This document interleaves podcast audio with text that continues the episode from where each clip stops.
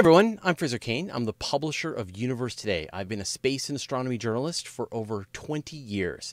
And with these interviews, I try to bring you behind the scenes so you can hear the space and astronomy research, the ideas that are coming directly from the scientists themselves. And today, I'm joined by Dr. Slava Turyshev. Dr. Turyshev, uh, who are you? What do you do? Fraser, very nice to be here. Thank you very much for inviting me for the conversation here. What I'm doing, what am I doing? I am an astrophysicist at NASA Jet Propulsion Laboratory, and I'm interested in uh, studying uh, wherever gravity is uh, playing a significant role. Any phenomena where gravitation, relativistic gravitation, is uh, is a part of life. This is what I'm interested in: gravitational waves, studying uh, general relativity in the in the solar system, looking at anything which is anomalous in the motion of the spacecraft in the solar system, looking for anything that would resemble the next uh, the next theory of gravity, because we understand that general relativity may not be the final uh, theory of gravity. So anything that relates to that is uh, excited me. And so there are other things I'm, I'm doing, uh, looking for asteroids that are probably you know, uh, the, the Earth crossing orbits. So there may be some, in, it's at some point, some of them will come close to our planet. But that's something is uh, not that, that we will be talking today about. My main interest these days is solar gravitational lensing. Why? Because uh, we are going through a very significant period in the history of astronomy.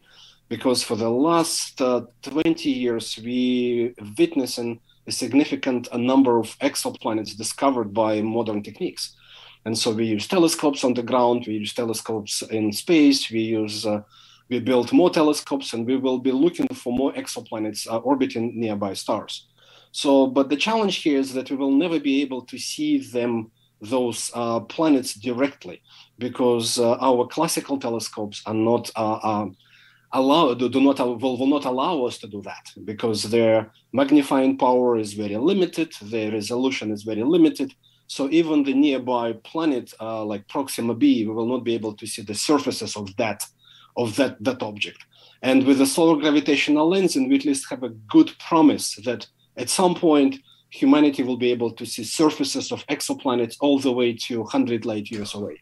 So, so, so let's talk about this uh, let's talk about this idea of just like a gravitational lens first. What is it? When light travels uh, in the vicinity of massive body, the light uh, trajectory is al- altered. It's not uh, moving in the straight line anymore. The trajectory is bent towards the body. And essentially, if we take two rays that, that are going on opposite sides of that massive body, at some point the, uh, both rays will be bent will be bent towards the body and then at some point they will intersect. And so they will come into focus. And so but now imagine that the body is spherical so you have many many more rays going around the circumference of that spherical body. And essentially when the rays uh, intersect they will uh, the gravity uh, sort of the, the gravity the massive body acts as a lens and so similarly to optical uh, lens, lenses that we have, gravity acts as a lens. It focuses light. It has a very interesting aberrations like spherical aberration, but with the solar gravity uh, that we in, in the solar system, uh, the most massive body is of course our, is the sun. So Earth, the Earth, Earth, Jupiter may also be acting as a lenses, but the, this lens is extremely weak uh, sun is the most massive body in the solar system. So, but when we use the sun as the lens, we suddenly uh, have a gift from nature. Mm-hmm. Why? Because in the focal area of the solar gravitational lens, the light is uh, amplified by a factor of 10 to the 11th. It's 100 oh. million times. And now we're talking about not only significant light amplification, but also angular resolution. Because we know that from classical diffraction theory, we know that uh, lambda over d, well, wavelength and the diameter of your telescope gives you resolution of your optical system. In the case of the sun, the d is the diameter of the sun. So we're talking about nano 0.1 nano arc seconds which is not available by any other techniques. We just don't have technologies to do that. So, can you give us some perspective? Like, if we were some super advanced civilization, we were able to build just a really big telescope, but Hubble style or James Webb style, how big of a telescope would we need to build to match the magnification potential of the sun as a gravitational lens? I will answer this in a different way. Um, let's take our own planet, Earth. The diameter of that planet is about 13,000 uh, uh, kilometers. We move that planet uh, at 100 light years away from us. 100 light years, it's a reasonable distance. So to image that object with just one pixel using diffraction limited uh, telescope, you need to have a telescopic aperture of 90 kilometers. It's 90 kilometers, right. right? It's just one pixel, one pixel. But we all, with our cell phones, with our proliferation of imaging technologies, we used to have megapixel images. Just give me a megapixel image of our planet. That's if you have like blue about a pale blue dot that Carl Sagan uh, named the picture that uh, uh, that taken of our planet. It's not enough. We don't. We are not happy with just one pixel of a pale blue dot. We want to have multi-pixel resolution of those objects, and so that if you want to have 100 pixels by 100 pixels across, you need to multiply that 90 kilometer aperture by that number. If you want to have megapixel images, you need to multiply that 90 kilometer aperture by 1,000 times. So that's not possible. To a 90,000 kilometer telescope, single lens telescope to give you both the angular resolution and the increase in, in brightness. Absolutely. Absolutely. That's that's a very big telescope. It's something that we call tyranny of diffraction limit because uh, to be able to start resolving objects and meaning you can separate details on the surface of, uh, of the distant objects. You need to have larger aperture. This is why astronomers always wanted to have a larger aperture. And so, but in the case of distant exoplanets, they're too distant and they're too faint. So when you image exoplanets, we are dealing with two problems. First problem is that they're faint, they're not self-luminous. So you, they only reflect light and they emit in the infrared. So they reflect light and optical from their host star, and then uh, they emit their own light uh, in infrared. So this is the typical spectra that we have to observe, and they're extremely faint. So the typical objects uh, that we will be looking at, they're in magnitudes maybe uh, 37, 39th magnitude. We never observed anything like that. Right. Never. Like, so like we, we hit like what into the high teens, like the, the exactly the, the, 19, 20th 20, magnitude. Yeah. yeah, 20th magnitude is pretty much a limit or for many for, for many instruments, for many wishes. But we're talking about 37th magnitude. It's not possible with the, with techniques that we have. So it's a, they're faint, but also they're extremely distant, right? And so uh, to deal with the, with that, we need to have large amplification factor to uh, that uh, amplification comes usually with a larger collecting aperture. So the larger aperture you have, the more amplification you get. Right. And so if we use, say, interferometry, we could build, say, put two Hubble Space Telescopes, separate them by 90,000 kilometers. We could get the resolution, but we wouldn't get the amplification that would be that we would need to be able to see the. So if we had two quasars really close together, they're both very bright, and we could see them, but but we wouldn't be able to see faint objects like another planet Earth purely through, with, say, interferometry. With interferometers, it's another interesting story because of what we will what we would get with interferometers is of course uh, is of course resolution. The larger the baseline, the better, the higher is the resolution of uh, of interferometer. But if you, but if you want to use interferometer for imaging, so then we need to have variable baselines, and those baselines would have to rotate and uh, to cover something called UV plane. We need to have uh, uh, separate, pretty much there is a field aperture. Uh, so we need to fill that aperture with different baselines, meaning that that interferometer need to change uh, baselines, let's say from one meter to 90,000 kilometers, and then it needs to uh, change uh, orientation. So it's not only in one linear configuration, it has right. to rotate in a sense. And so this way you can think about trying to re- re- reconstruct a field aperture uh, instrument but you need to do this fast because planet rotates, everything moves. So with interferometer, you get resolution only in one dimension. but it's not it's not the whole picture with interferometers. Usually, you expect that interferometer. Let's say you have 10 meter telescope, two two 10 meter telescopes separated by 90 kilometers. So 10 meter telescope is a big enough, but you need to be able to block out the light from the host star because it the field of view of the telescope is large. So it, it, will pick up a light from the host star. So you need to block that light from the host star. You need to have an, a coronagraph. And usually internal coronagraph will not work. You need to have star shade. Right. So imagine now interferometer, you have two star shades that are moving in unison with these two telescopes, right? Right. It, but it's not it's not all, because um, when we look at those objects, they usually move in the inner part of their host star system, meaning there will be a lot of zodiacal light. So exozodi. To deal with exozodi, to be able to build a signal to noise ratio of seven, you need to integrate at least 4,000 years to get SNR 7, maybe for a million years for some systems.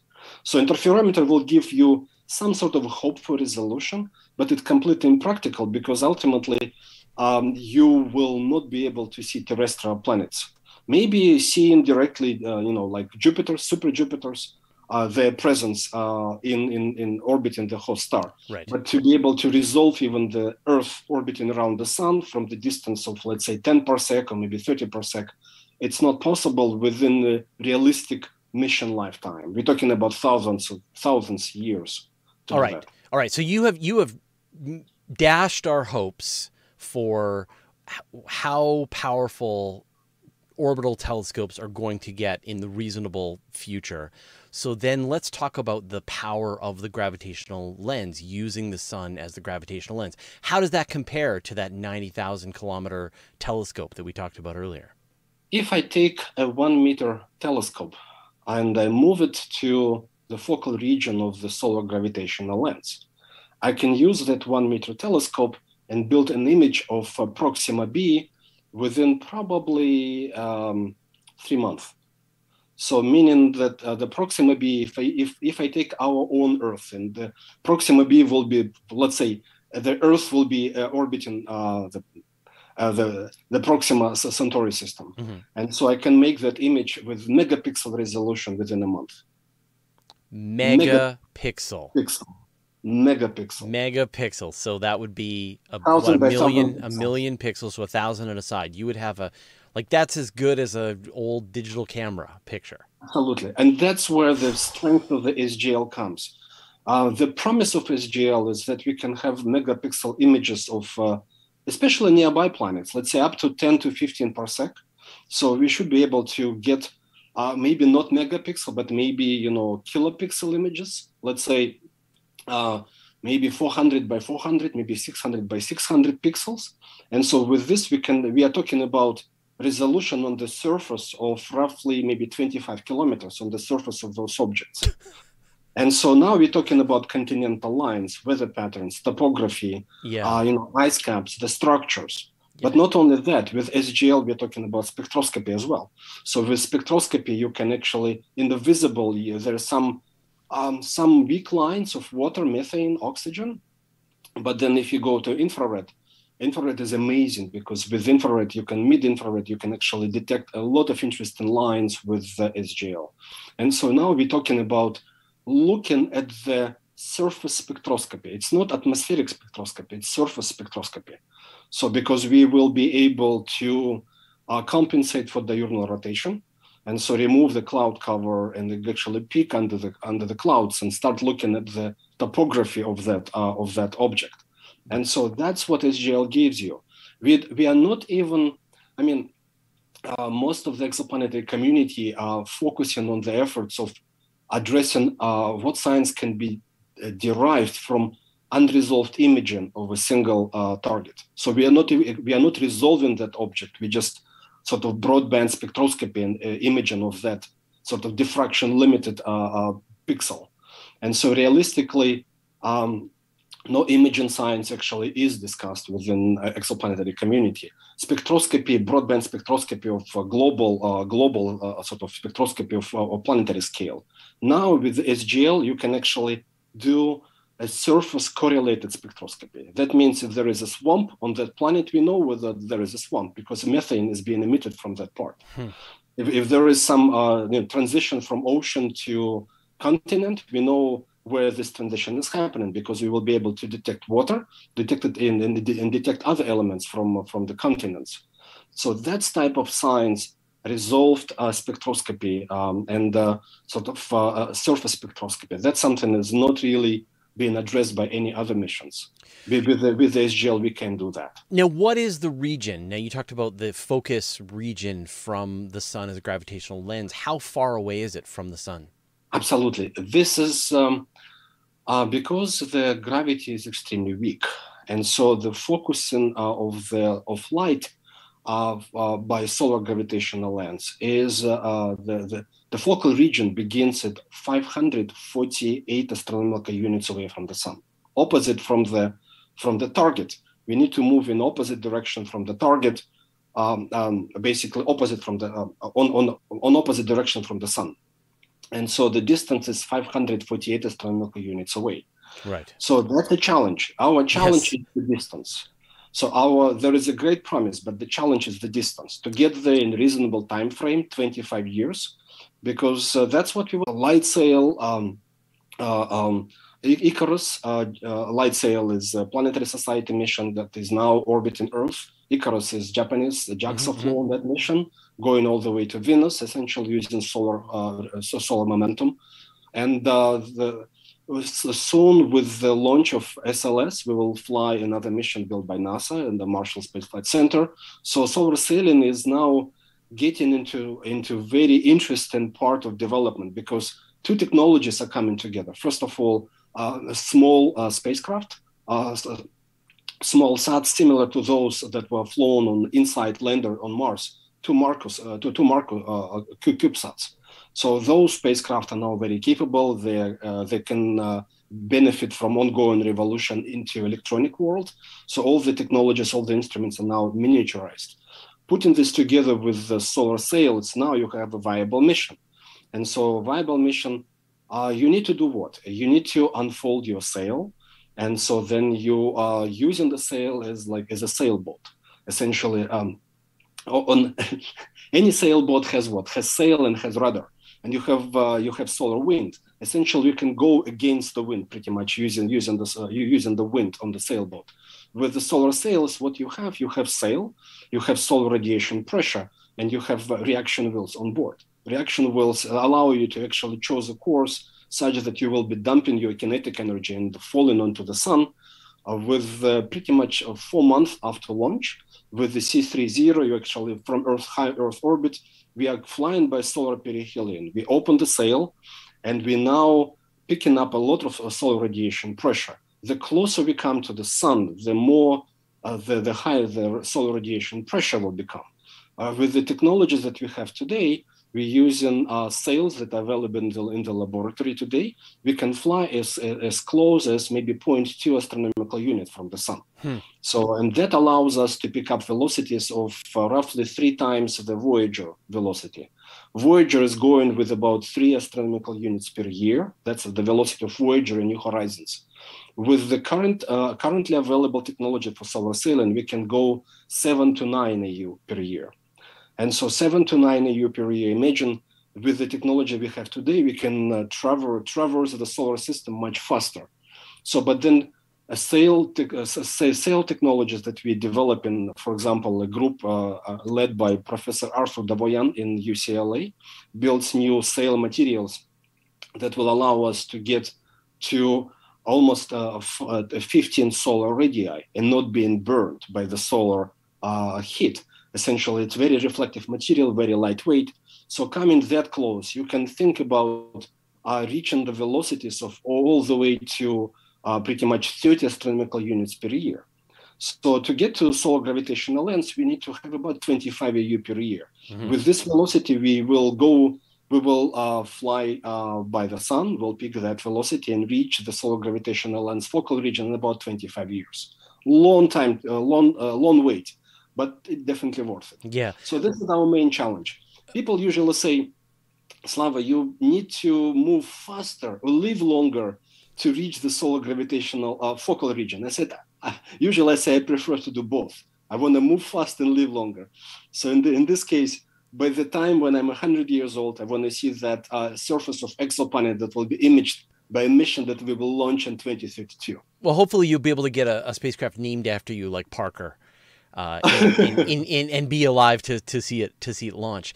Now, I mean, there are technologies that could take you faster. I mean, I, so I see you're sort of doing an Oberth maneuver past the sun, getting as much photons as you can. But but if there was more space infrastructure, perhaps you could match this with with laser sails at the same time, and maybe you could accelerate.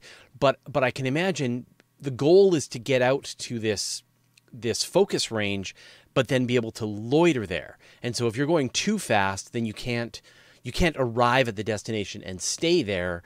You're going to be going, you know, say you're going 10% the speed of light, then you're going to zip right through that region and then you're off into interstellar space. So the key is to find that something that will let you get out there, but then also that be your final orbit as opposed to being off to another star.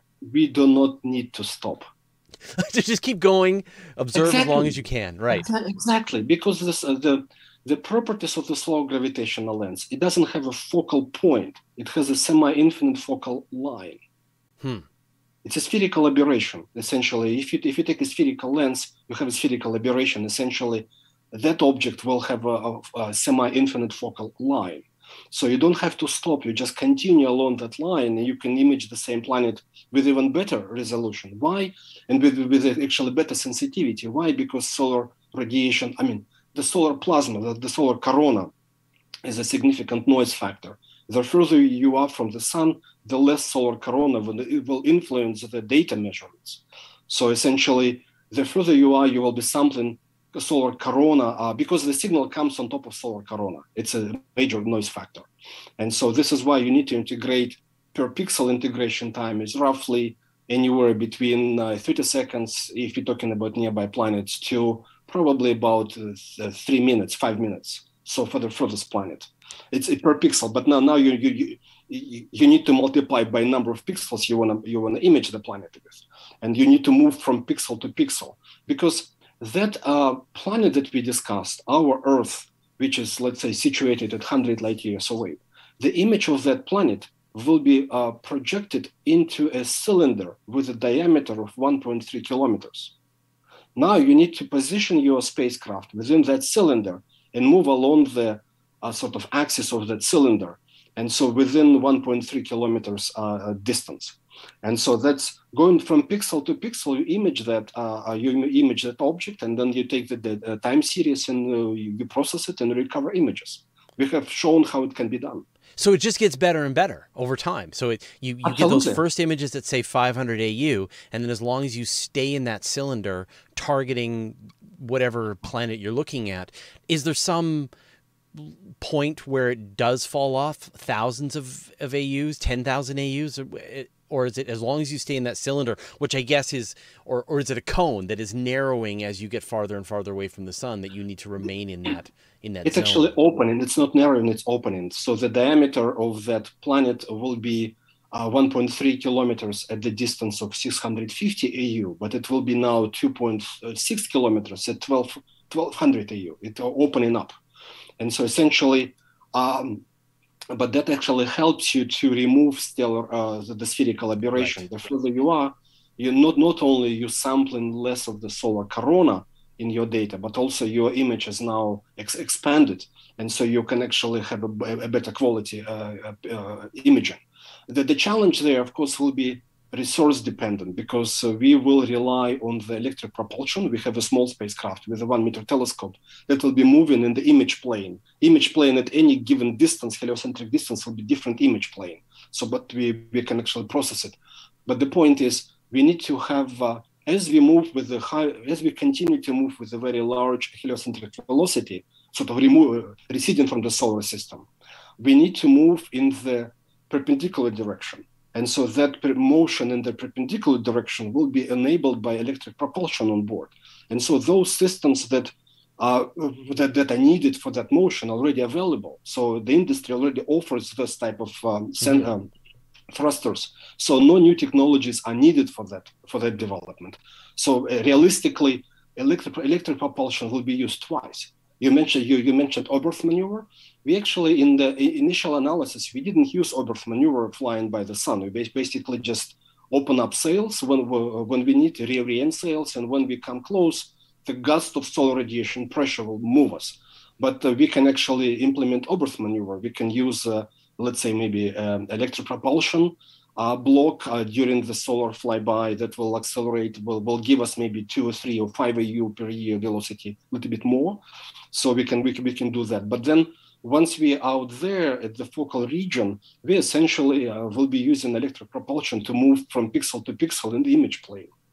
And um, I guess your viewers probably uh, will recognize another another challenge is navigation because at that point remember it's a 650 AU pretty much. It's far away but we need to move within the cylinder of the diameter of 1.3 kilometers. Can that be done? And people will say no it's difficult. Pulsars it is you can do it no it's it's even better solar gravitational lens gives us a very good uh, guidance signal because the oh i see because the uh, amplified light from the host star will be out there. And so we can use, and we don't need to deal with solar corona, we don't need to deal with anything. Amplified light is there.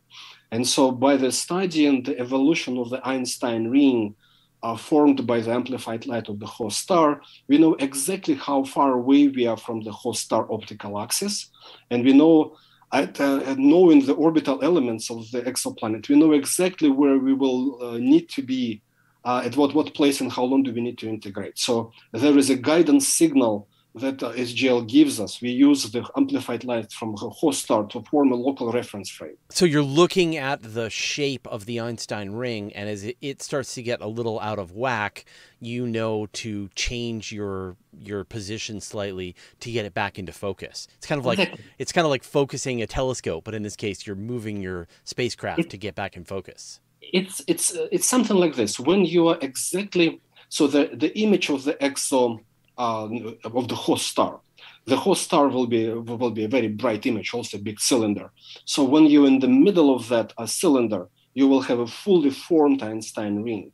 But if you start moving away from that cylinder, if you're away from that cylinder, your Einstein ring initially breaks into arclets, smaller arclets, and then there will be two bright spots. And we know exactly how to calibrate the brightness of the spots depending on the on the spacecraft distance from the optical axis. So you know that the shape, the morphology of, the, of those arclets and the brightness of those arclets will tell you exactly how many uh, does uh, how, how many uh, tens of meters you're away from the center of that optical axis of the host star. Now, knowing the orbital elements of exoplanet, you can pre-compute where, the, where this exoplanet will appear, because ultimately we need to be there where the exoplanet is and track, track its motion. So essentially, by tracking the motion of the host star with the, another small spacecraft, we can actually form that local reference frame and uh, know exactly where the host star, where the exoplanet will be, and will start moving within the image formed by that exoplanet. The limitation, obviously, is that you get one target, that you one one telescope per target, but if it's just a meter telescope with a solar sail like it sounds like a relatively inexpensive mission. Would you foresee sending many of these out there? Uh, Fraser, three points I want to raise before answering your question. Uh, I think in exoplanetary community, we recognize that uh, the era of uh, surveying missions probably will be over soon because you need to increase your you know, um, you, uh, there will be a, targeted mission uh, missions coming in because uh, to observe every star in the sky you can't because there is no enough mission time. So essentially, you need to have targeted uh, observations because because you need to observe one target, another target, and so the handful of targets you have to identify before you start observing before you launch. So initially, now with missions that we have, we are discovering planets uh, by observing a particular star multiple times and so but we cannot observe infinite number of those stars right so there may be let's say maybe um, 150 of those targets, maybe uh, maybe thousand of those targets we observe, and then basically we re- reobserve them all the time. The more data we gain, the uh, so uh, uh, for for example, for astrome- uh, using astrometric methods of the, using astrometry to detect exoplanets, you have to identify maybe 20 planets, 20 stars only. So it's not a surveying mission. Essentially, if you want to do astrometric detection of exoplanets, we are talking about very small, small number of targets. Mm-hmm. So we cannot observe anywhere. Uh, we, we, cannot observe every star on the sky. So Gaia was the mission that the European Space Agency launched to do astrometry, uh, global astrometric um, uh, reference frames. And so essentially Gaia observed billions, billions of stars, billion stars. But uh, for uh, searching for exoplanets, we are not going to be observing that number of uh, stars. So, but those objects are not, it's only indirect confirmation that exoplanets exist around that star. Once you will start uh, uh, putting your resources into observing a particular set of targets, you're immediately talking about fewer and fewer uh, uh, targets in your mission. So we're talking about maybe maybe 20, maybe 25 targets because now you identify a particular target of interest. And you want to spend more time with the target studying spectra, studying composition of uh, sort of orbital elements of the target. So it's not a it's not a 4 pi radiant surveying mission anymore. Right. So with the solar gravitational lens, we will not fly this mission to detect exoplanets because we need to have a good target to start with. Because our field of view is extremely narrow. We're talking about 3.5 arc seconds. So it's a very narrow field of view. We cannot changing that field of view on a different uh, on a different target, you need to move laterally quite significant amount of you know uh, uh, quite a lot. So we are not planning on moving laterally. We basically need to have a very well determined target. But then as we as we see over and over with planetary missions in the solar system, when we fly to Jupiter, we observe not only one uh, satellite of Jupiter, we observe the whole uh, family of satellites around Jupiter. Same with uh, uh, with uh, with uh, Saturn, Galileo and Cassini spacecraft observed and and detected multiple new satellites. In the case of solar gravitational lens, it's a single system mission where there will be several planets orbiting that particular host star, and we'll be observing all of them and maybe even the, uh, their moons, their, their satellites. Mm-hmm, mm-hmm. So that's that's sometimes something unique. And if we identify a high value target for us, that I think is the best way to deposit resources. And um, if the mission is affordable, yes, we can contemplate sending several of those missions to um, to observe images of um, uh, very interesting targets. And soon, I believe, with James Webb picking up uh, the uh, the intensity of operations, with James Webb, we probably will see more targets uh, uh, detected. With the TESS and operations and more missions coming from European Space Agency, within the next five, maybe to ten years, will uh, the zoo of exoplanets will increase from what uh, now about 9,000 planets will have probably up to 40,000 planets. And some of the targets will be extremely interesting because we will be able to observe their spectra and there will, be some interesting spectral lines. But remember, those will be indirect detections for the ter- terrestrial planets. We will, we will not be able to see them. And so at some point, we'll have to decide are we going to be building larger and larger telescopes, going to 16 meters, 24 meters, 30 meters, still observing that blob of, uh, you know, uh, uh, uh, uh part of this uh, space where this exoplanet is orbiting without seeing it directly? Or maybe it's time to really contemplate sending solar gravitational lens mission to start observing that target directly. And so it's a it's a single system mission, but that will uh, that will allow us to study the planetary evolution within that particular system. We'll be we will be able to detect uh, signs of um, you know uh, the biosignatures on uh, on on the surfaces of those of of of, of, of those uh, planets, and that I think this is the way to think about this because ultimately. Uh, the most interesting targets, we will have to dedicate telescopes to observe those most interesting targets anyway. And so solar gravitational lens will come when we have a very good uh, signal saying that this is Earth, this may be the Earth 2.0. And then we need to look at this target uh, very specifically. So James Webb will be the finder scope for the solar gravitational lens. Absolutely, Yeah. absolutely, and we, we usually we, we appreciate the significant community efforts because the more targets we discover, the more pressure will be on the community to make the decision what to do next. And realistically, the, sort of diffraction limit, uh, the tyranny of diffraction limit will it's already hitting hard because we're building ever larger telescopes. The largest telescope in our built 39 meters in Chile, right? So the extremely uh, European extremely large telescope. And so there will be 30 meter telescope. Potentially within this century, we can expect seeing 50 meter telescopes on the ground. But in space, probably 6.5 meters, that is uh, uh, Astro 2020 recommended, will be flown in the next maybe 10 years. But then uh, the next will be maybe 12 meter telescope. That's all, right? Yeah, But realistically- still not the ninety thousand we talked about Abso- earlier. Absolutely. When you try to match those numbers, the numbers are unmatchable. And uh, realization, interferometers, people ask me, okay, we can do interferometers, maybe two AU interferometer. We have uh, two telescopes orbiting the sun uh, separated by two astronomical units. Wonderful. We'll get probably resolution, but we'll never be able to have imaging capability of uh, the field aperture telescope with a large diameter. So when we think about us surrounded by all of the stars in the Milky Way, and as you said, these this cylinder of of magnification is sort of extending out from every star in all directions out to infinity.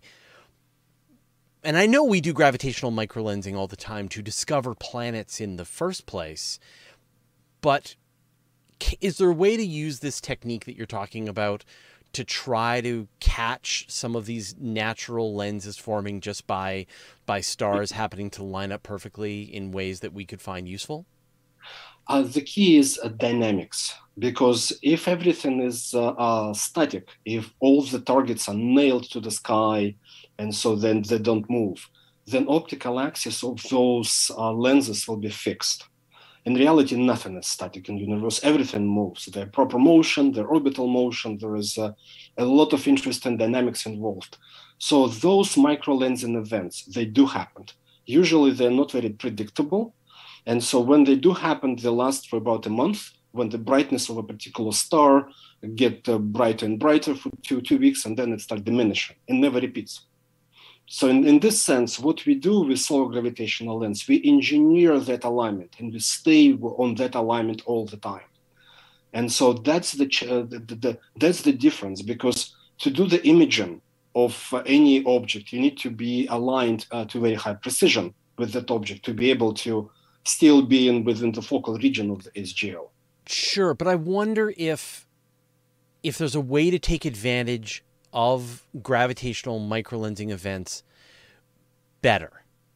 Because right now it, it's kind of astonishing like even amateur astronomers can use their backyard telescopes to observe the brightness of a star and, and contribute their measurements and confirm the existence of, of planets. It's you can see the power, the raw power of these gravitational lenses as they happen. But as you say, they happen very shortly. You get a month, and then the planet, this this, this one time alignment is over, and maybe you've detected a planet. But is there a way we can take advantage of gravitational microlensing through science, through observatories, through techniques to learn more as the lensing event is happening. Obviously, you won't be able to stay in line and observe this this planet forever, but is there something that we can do to take better advantage of the gravitational microlensing that's happening all around us all the time? See, my take on that is uh, there will be limited advantages uh, to do that, the limited advances actually. Um, the reason is that with the sun, compared to the sun, we know the optical properties of the sun, solar gravitational lens, very well. We can remove the properties of the lens from the data and uh, dealing with true uh, image. With in the case of microlensing, we don't really know the lens property we know that event is happening, but what is actually the lensing body or lensing galaxy, how that mass distributed within that lensing galaxy, it's model dependent. It's not really well understood. We can confirm that there's some morphology in the image, but to, to attribute that morphology of that image that we temporarily have possession for, for, for, for four weeks only, we don't really we, we cannot um, uh, deduce a very high uh, you know resolution uh, information about the about the source, source about the object. So this is where the challenge is because we're dealing with two unknowns that are just aligned by gravity. First unknown is the is the object. The second unknown is the lens itself, because lens may have be uh, maybe usually lenses, astrophysical lenses are not spherical. They may be galaxies, elliptical galaxies, and so when we deal with with elliptical galaxies, the um, point spread function of those objects is very complicated. And really trying to remove that uh, point spread function from the data, trying to deconvolve it's not that simple. So and even the, if we had, I mean, obviously it's not that simple, but even if we had, like, I don't know, like a Vera Rubin telescope that was scanning the entire sky, both searching for gravitational lensing events and characterizing the lenses and the objects better and better and better, it, it doesn't feel like it's a a useful path to take. No, because uh, uh, the lens itself, uh, properties of a gravitational lens is typically not very well known. And uh, to remove the artifacts, lenses artifacts from the data is, uh, is uh, challenging, challenging at least, if not impossible. And yeah. to realistically, to assign the, the, the, high confidence in the data on the image and a particular object without knowing the optical properties of the lens, it's a little bit will be exaggeration. Right, right. Well, I was hoping the universe had done our engineering for us, but clearly we can't. Uh, we can't get all the advantages from them. Now, well, but then, go ahead. Uh, but, so sorry, but then maybe we need to think about not a Dyson sphere, but something like you know Einstein sphere. Well, we have a sphere of uh, spacecraft orbiting uh, their sun at 550, maybe 650 AU on a sphere. Yeah. And then we observe every object in, uh, in the galaxy by using the sun as a lens. So that's our global observatory. Of course, it's not for now, but with the technologies that are, maybe, that are being developed, maybe at some point nuclear fusion, uh, nuclear, nuclear uh, propulsion, and will, will come online at some point in the future. Maybe that will allow us to to do that. For now, we are limited with propulsion, heavily right. limited. Yes, yeah. Now, now this is more than just an idea. You are one of the phase two recipients. You're at phase two, right? For phase the Na- for NASA's NIAC grant. Phase three. Phase three. Phase three. Okay, great. So that's you've gone through three iterations now of developing proposals, working on ideas, getting feedback from NASA. Um, where does the project stand today? Um, thank you for asking this question. Uh, this is our uh, final year of phase three project. Will be done by the end of September this year, 2022, and uh, at the end of the uh, of this project, uh, we are aiming at transitioning from um, the uh, NIAC paradigm, NASA Innovative Advanced Concept Institute, where we are very thankful for support, and but realistically, now we need to uh, hit the ground running. We need to develop the mission. So we are building a technology, a set of technology demonstration missions that will allow us to demonstrate solar sailing as a capable propulsion. Once we have that, we have the spacecraft that is already uh, being, you know, designed well to, to survive the mission. Uh, the duration and uh, to be able to operate. So realistically, another technology that we need to develop, it's not only propulsion, but also power. And so we have a very good concept for distributed power. It's a small nuclear uh, um, sort of the elements around around the spacecraft, not a single piece, but a small subset of uh, those elements. And so essentially, uh, this concept, the propulsion and the power, once we address these two, I think the mission can go. You would need some some version of like an RTG because yes. you're so far away from the sun, so it has to absolutely. be mm-hmm. decaying. But but you're saying but you would like break it up so instead of having like one RTG generator like say the Voyagers, you would have several of them? There are two different ways of launching the mission. One way is to have a very uh, when we deal with the solar, solar sailing spacecraft, the metric is the, the, the, performance metric is the area to mass ratio, area of the sail to the mass of the spacecraft. So the larger that area to mass ratio, the larger uh, acceleration you can actually, uh, uh you know, uh, uh, the, the larger velocity you can reach. And so the larger the solar radiation pressure impact on that sail. So, but now you either build very large sail So we're talking about very significant sail structure, which is now getting into dynamic control, uh, deployment mechanism, stability of that, or build smaller spacecraft. So potentially, we realize that our mission capable spacecraft will have a weight of roughly uh, about 80 kilograms. And so with 80 kilograms, we can deliver full mission. It hmm. includes this 80 kilogram, the, it, it, includes the telescope, meter telescope, propulsion block, communication. We'll use optical communication for communication purposes. And so that is possible to be launched in one piece. But to do that with the technologies uh, present today, we need to develop uh, sail materials to be able to come uh, closer to the sun. So another way to do that, it's not uh, flying a single spacecraft with the single uh, large sail, but instead flying maybe two or three smaller spacecraft. And do once you pass by the sun, once you accelerate those smaller spacecraft to larger velocity, then just aggregate in flight. Mm-hmm. And so you already kick your spacecraft to needed velocity. And now they came close to each other, still maneuvering with solar sailing. They can uh, sort of compensate for relative velocity. They can uh, come and dock. And docking the spacecraft, you're actually forming that larger spacecraft, and that will be moving with very high velocity. So essentially, these are the two technologies, two two different paths we take. So so let's imagine. Let's fast forward. Um, you finish the phase three. NASA decides to turn this into an actual proper mission. Uh, some of the other pathfinding technologies have been worked out. We're five, five years down the road, maybe ten years at the most, um, and and the the mission is on the pad. What? How will it work? Like, how will sort of the whole mission unfold from this point? Um, are you asking about the flight trajectory? Yeah, I'm sort of imagining like you know you've you've got you've got a starship, uh, you've got you know, you've got to, you can, because you have to launch towards the sun, obviously that takes a tremendous amount of delta V, but it could probably handle it. So you've got a few thousand kilograms of payload for your spacecraft if you want. How how would you sort of see the whole the whole mission unfolding from that point forward? Right. So uh, for proper operation in the solar gravitational uh, focal region, we need to have at least three smaller spacecraft, three spacecraft at 80 kilogram weight. So, so why do we need three? So one spacecraft will be uh, measuring solar corona specifically and subtracting it from the data because we need to remove solar corona. We need to hmm. have independent measurement of solar corona to remove it. And so it can be done one of the three spacecraft anyway. So basically, uh, so that is uh, the number of three is because another spacecraft will be established in local reference frame. Remember we discussed that local reference frame. And so those three spacecraft are interchangeable. They can move in, in and out to do the same job.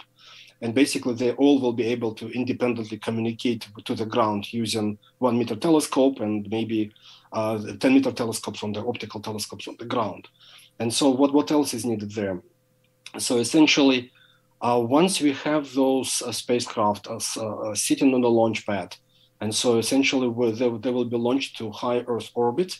at high Earth orbit, they will open their sails and start uh, moving towards the sun uh, by uh, sort of re- re- reducing kinetic energy. Yeah. So the, the, velocity will be reduced. They will be flying by the sun in about three or four to five months and then they will reorient their sails and uh, will start picking up very large velocity uh, solar radiation pressure. And so acceleration from the solar radiation pressure will kick them very strong so that by the time when they're going by uh, five astronomical units away we know exactly where they're going because we can trim all the navigational errors. And so we can inject them on pretty much ballistic trajectory all the way to the focal region of the solar gravitational lens if we need to compensate for residual orbital uh, un- uh, uncertainties, we still have electric propulsion in flight, and then we just coast along that focal region to almost 25 years. There are plenty of interesting science to be done.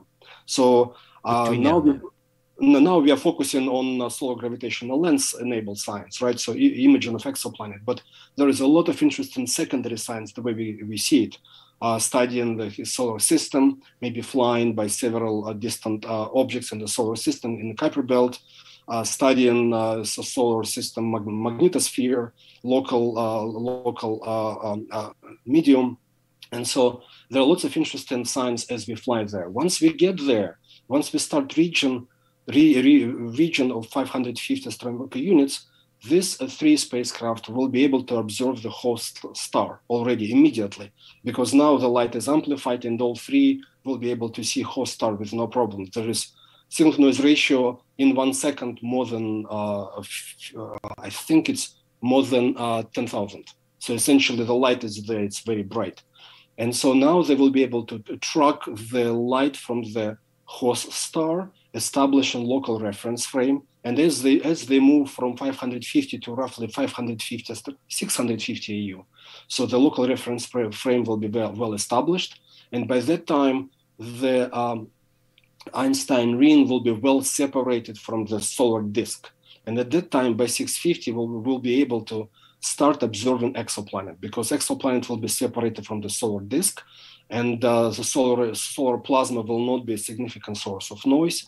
And we will be able, from 650, the science operations will begin. From 650 to 900, we will be still moving roughly 22, 25 AU per year. And so for the next 10 years, we'll be doing science operations. We'll be moving uh, these three spacecraft. We, we need the three spacecraft to compensate also for the diurnal rotation because the planet rotates. And so to be able to remove the diurnal rotation, uh, we need to observe it in a higher temporal cadence. Essentially, that will uh, be done, will be uh, all the three spacecraft will be observing exoplanet. And so they will be coming in in the image, moving out from the image, but they will be doing sort of slicing it in the different pieces. And uh, ultimately, the image will be formed, um, depending on the target. The image may be formed within uh, three to six months. And um, but uh, we're talking about diurnal rotation. Diurnal rotation comes from the uh, fact that or the planet rotates. And in this case, uh, we will never be we will never see the planet full disk. It will be just phases of the planet. And so when we deal with phases of the planet, the images are formed within a few weeks only. Hmm. And so within a few weeks, essentially, you will be able uh, build temporal uh, uh, set of data to be able to then remove uh, cloud cover, remove the diurnal effect of diurnal rotation, smearing on the because of the, uh, the, the diurnal rotation on the image. And so we will be moving in that uh, focal region for the next 10 years, collecting data. And as we, as we discussed at the beginning of this conversation, the longer we observe, the better the quality will become. Because we have a lot of data, we need to translate, transmit the data to the ground we're talking about kilobits per second. We don't yeah. need higher. I mean, kilobits is, uh, is as much as we want, maybe even less, less than kilobit, because ultimately our data is basically brightness uh, of uh, Einstein ring on the image sensor. That's all. And so we're moving the data, moving, moving, moving the data down to the ground, and then we'll be using the convolutional algorithms to recover the image. What do you think is the biggest technical risk right now? What is the what is the big thing that you would like to figure out to give you a lot of confidence that that this will work, that that that it, that it will fly? Uh, multiple missions are going uh, to larger heliocentric distances identified sort of very well known challenges. And those challenges will be power, communication, and longevity. So in this case, I guess I will uh, also embrace this. The power we need to have very confident uh, uh, source of power. We know how it, how it, uh, how it can be built, now the technology readiness of that approach is about TRL3. We need to build more confidence in, in building this type of distributed power on the spacecraft. That's one thing. Oh, I so sorry. So just because the with the RTG, it it starts to degrade the moment you launch it, and yep. you're losing say 25 years of power before you actually get into science operations right? Yeah. And um, the the challenge there of course is we need to have less power hungry instruments so that will not derive uh, drive the power available quite significantly. But still beginning of life uh, will be a lot of power then we need to dissipate that power in flight because we or maybe accumulate it in the batteries on, on board. And then uh, beginning of science operations that will be the, uh, the key metric. How much power do we have at the beginning of science operations after 25 years of flight? And then we still we continue we, we, we, continuously moving in the image plane, uh, following the optical axis, uh, the, the image of that star, of that of that exoplanet. So we thrust and electrical thrusters will be most uh, the the, the, the, most power consumption will be due, due to electrical thrusters because we move a lot. Mm-hmm, mm-hmm. And so by moving, we're reducing power. And then the another key metric is how much power will we have by 900 AU. So we are designing uh, the power system such that will allow us to have reasonably comfort, comfortable margin by the time we reach 900 AU. So that's something is important, and we would like NASA to pursue this technology that we developed with uh, uh, distributed power sources, which is integrated with radiation hardened battery. And so that's one thing. The second is, of course, I mean, um, the, the, the, challenge that we identified, and that is, um, think about this. We never built a mission that will have to survive 40 years of flight. I mean, we have missions that have survived 40 years of flight. Accidentally. Accidentally, so, yeah. Voyager, the Voyagers, etc. Yeah, yeah. Pioneer's a wonderful example. Voyager's a wonderful example, but they were built to last maybe 3.5 years in flight, and they were designed very simple, right? And they were able to operate extensively very well, but they were as simple as brick in the sense. So sorry, sorry to say that, that as simple as possible. There nothing can be broken. So the mission design for this type of mission need to uh, change the design paradigm essentially because we have to now engineer for longevity. And so, as you know, electronic components they're not really long-lived. So, because the more electronic components we have, the less, uh, the, the, more likely they will, uh, you know, go go go berserk on you. So, realistically, longevity and then uh, contamination and flight. So, these are the topics that uniquely uh, uniquely um, uh, came into the study of the solar gravitational lens. We need to address not only classical challenges, which is communication and power, but also longevity and um, you know uh, mission organization. So essentially, in the history of humanity, only a few projects uh, that lasted more than a few years, few few decades, were unknown. For example, Great Wall of China, built over centuries of you know uh, people were building that, or, or, or, Egyptian pyramids, right? So it's basically different organization, the different, the different societal organization, and different objectives. But here, it's a mission that need to be developed, launched, uh, flown, and operated uh, by the group of people uh, who will be dedicated to, uh, to to work. That is something we have never done, never never done before. But that is interesting. Well, so, and, and uh, that has, I mean, that has value across everything that NASA does. I mean, imagine if the Voyagers were built with an intentional lifetime of 50 years right from day one and not three years. Absolutely. And so everything that we discuss with solar gravitational lenses pushes pretty much every element of mission design because we need to have uh, reliable components, reliable operations, autonomy, because we cannot drive the spacecraft by sending back and forth commands from from the ground to spacecraft. It must be we must be able to cut umbilical cord because any mission that we operate today at NASA, we have that umbilical cord from DSN. You communicate uh, so, so that uh, when the rover on Mars, uh, pretty much daily, we communicate with the rover daily, telling telling the rover what to do.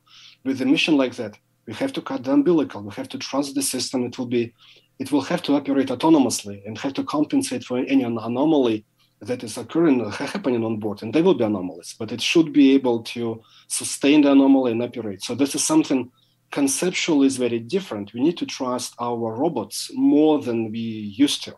And so that changes significantly the way we operate uh, our assets in space. And, and so there's a the, similar challenge that's being faced by the team that's working on the interstellar probe. Same kind of distance regime, not quite as far, but but that same need to have a very long cruise phase before you before you and you need to have your spacecraft still still operating. And I think really the unexplored parts of the solar system, they are the dis, the more distant places, Uranus, Neptune, Pluto, the Kuiper Belt, that all of these needs to be this shift towards longer lived spacecraft that can still be in middle age and doing its its work. And if we ever do want to send a spacecraft to another star system, then we're looking even if we're going to go at a significant portion of the speed of light, we're still looking at decades, if not hundreds of years of continuous operation. And that takes a completely different paradigm of thinking. Exactly. And the thing about solar gravitational lens is the first stone for us to cross that creek between uh, the planet Earth to nearby stellar systems. So that's a we are wandering outside the solar system to a very specifically identified region. This region is very well studied by now, so the solar gravitational focal region. And so by doing that, we essentially will have to develop technologies that will enable us to move further. And that is the uh, most powerful realization that as we build solar gravitational lens, and it will push every mission design, every technology beyond the current limits. And so we uh, do not see a showstopper. We, we see challenging development, but exciting technology yeah. development that is based on the technology we have today. And so I didn't mention also solar, solar sailing because with solar sailing, with the technologies that we, technology demonstration missions that we are developing now, we should be able in about three years with our industry partners to start to start flying those uh, TDMs uh, that will be flying with the uh, faster and ever faster velocities. And once we do that, imagine what we can do with this uh, fast transits through the solar system, because uh, that can be those technologies can be those spacecraft can be used as drones to study solar system with velocities reaching velocities of 7 to 10 astronomical units per year at a cost of roughly 15 to 20 million per spacecraft. Mm-hmm. 20 million. It changes the paradigm of solar system exploration. Now we're talking about long-lived spacecraft. We can study distant uh, satellites of uh, planets or objects in the solar system with the uh, cadence much faster than once per 20 years. We can do this every year, several of them, at especially yeah. at the cost we're talking about. You could imagine a starship loaded with a hundred of these and then it just it just throws them towards the sun each one goes off to a different kuiper belt object and gives us a proper survey of the kuiper belt or the the Trojan regions or or anything out there that's of interest to us.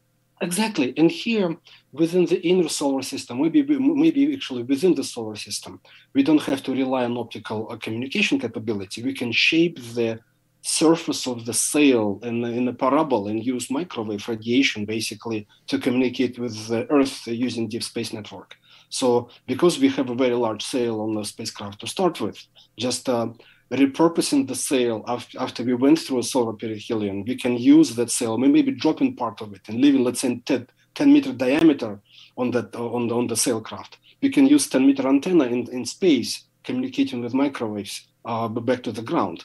And so now you have very capable spacecraft that actually very light, uh, inexpensive, go in very different places, and we can, uh, you know, use uh, go going by, you know, Enceladus, uh, uh, Europa, and uh, just taking the first data in situ measurements, not crushing them in the in, in this uh, bodies, of course, but actually having some in situ uh, biosignature detection. Yeah. And we can do that much faster rather than waiting for those missions for flagship missions every 30 years. Wow. That's that's the change. Well, it's absolutely fascinating, and I really hope this happens in in both of our lifetimes. Um, if people want to keep track of what you're working on, what's the best place to do that? Well, at, at this moment, maybe contacting us uh, uh, directly.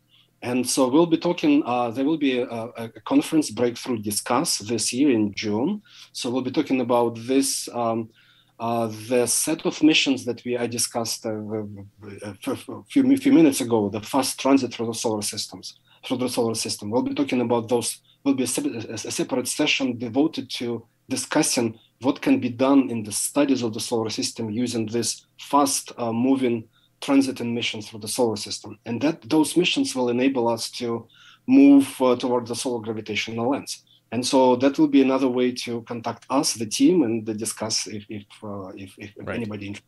And if anybody has an idea for a power plant that can last 50 years, let you know. Absolutely. would be happy. Well, Slava, it's been absolute pleasure. It's super exciting. As I said, I really, really hope, I cannot wait to see a megapixel resolution image of another Earth. That is mind bending. Um, but thank you so much for your time. Good luck with your work. I really hope it gets chosen. And uh, if you do, uh, when you get those first pictures, send them send them our way. Absolutely, we'll do that. Thank you very much. All right. Thank you so much. Thank you. All right. Bye-bye. Take care. Bye-bye.